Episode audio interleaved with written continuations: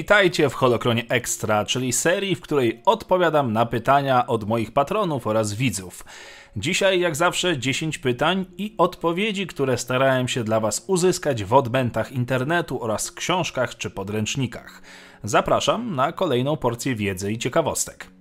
Czy w Gwiezdnych Wojnach istnieje Coca-Cola? Otóż od jakiegoś czasu tak, a to za sprawą kanonicznego parku rozrywki Galaxy's Edge, w którym Coca-Cola zawitała do naszego gwiezdnowojennego uniwersum.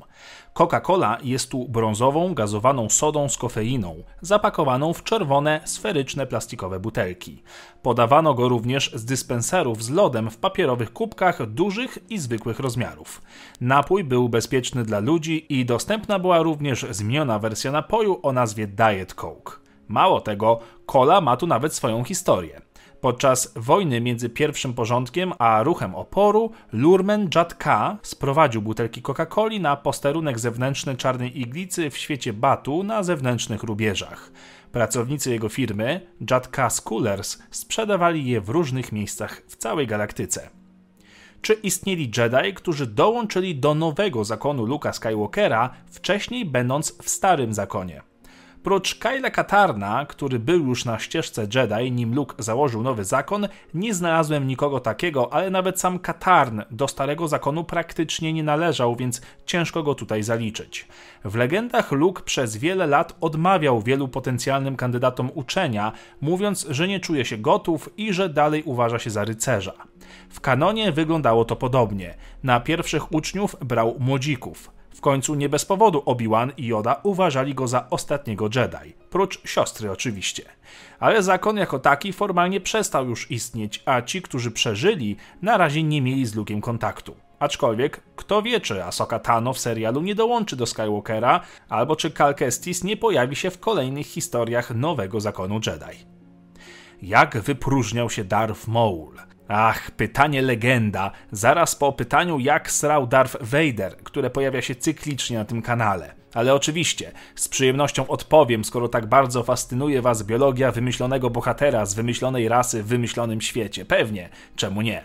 Po pierwsze, Maul przeżył dzięki gniewowi i potędze ciemnej strony mocy.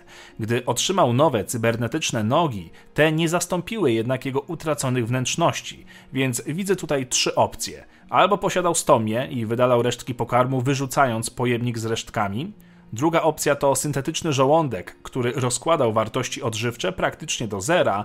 Trzecia opcja zaś nie potrzebował ich, bo energia ciemnej strony mocy utrzymywała go przy życiu i nie potrzebował już pożywienia.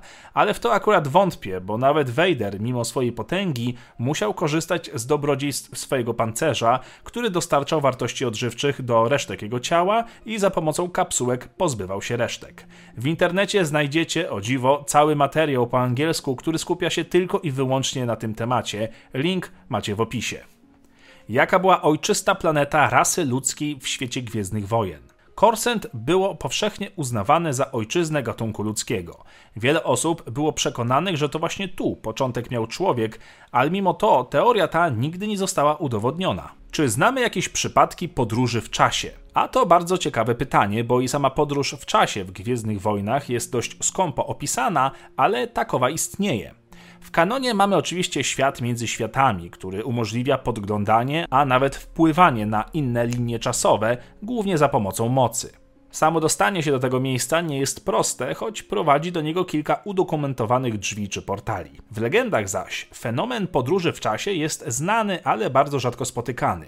Kilka przypadków zostało częściowo udokumentowanych. Nie są znane żadne zapisy dotyczące celowych, fizycznych podróży w czasie. Wszystkie znane przypadki dotyczyły niezwykłych awarii hipernapędów, skutków działania mocy lub podobnych egzotycznych wydarzeń. W legendach takich historii mamy całkiem sporo, ale większość z nich była już niekanoniczna jeszcze za czasów starego kanonu, więc są raczej ciekawostką. Listę znajdziecie w opisie pod odcinkiem. Jak wygląda drzewo sukcesji władzy czy też tytułu Usitów? Cóż, dokładnego spisu nie mamy, bo i sam zakon przestawał momentami istnieć, a ilość postaci, która przyczyniła się do jego rozrostu, jest gigantyczna. Ale możemy wyróżnić jedną ciekawą linię, a mianowicie zasadę dwóch, którą wprowadził Darth Bane, tyle że tutaj też pomijamy wszystkie inne wariacje, takie jak zakon Lumii czy nowy zakon Sithów. Niemniej, sukcesja władzy prezentuje się w taki oto sposób. Czy Vader brał udział w obradach Senatu? Nie. Po pierwsze, Senat jako taki stał się prowizoryczną wydmuszką rządzoną przez Palpatina, zresztą on sam przecież nazwał siebie samego Senatem. Po drugie, Vader gardził politykami, był z natury żołnierzem, wojownikiem, dla którego polityczne utarczki były stratą czasu. Uważał, że cały system jest powolny i praktycznie bezcelowy. Monitorowanie Senatu było zadaniem dla imperatora, w końcu to on był politykiem z krwi i kości. Zresztą do momentu wydarzeń z Nowej Nadziei Senat został całkowicie rozwiązany. Czy ludzie pustyni posiadali legendę o Anakinie i jego masakrze na ich ludziach? Oj tak, mało tego, część ludzi pustyni założyła nawet kult na jego cześć, właśnie z powodu tego, jak wielką legendą obrósł. Nigdy wcześniej nie spotkali się z takim zagrożeniem. Część z nich więc czciła go jak Boga po tym, jak zmasakrował ich na Tatooine. Darth Vader zresztą wrócił potem w te okolice ponownie i wymordował grupę Tuskenów, tak samo jak zrobił to jako Anakin.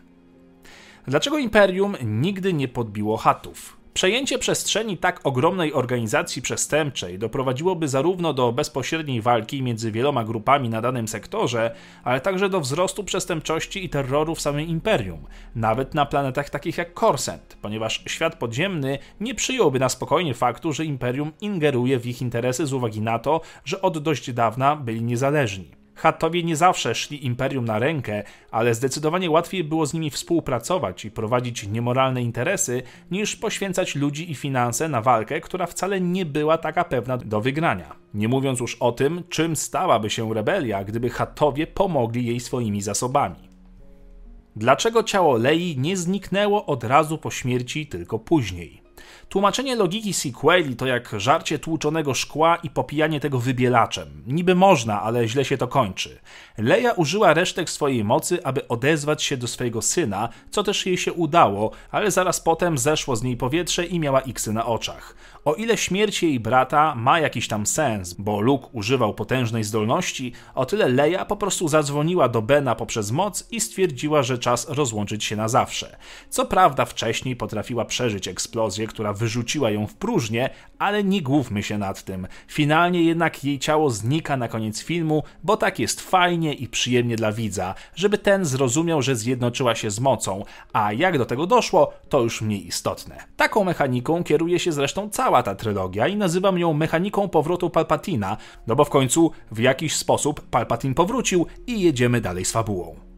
I to wszystko na dzisiaj. Dzięki za oglądanie. Zostawcie proszę komentarz z pytaniem oraz suba na kanale, jeżeli chcecie więcej. Dziękuję patronom za wsparcie i oczywiście niech moc zawsze będzie z wami. Odcinek powstał dzięki wsparciu następujących patronów.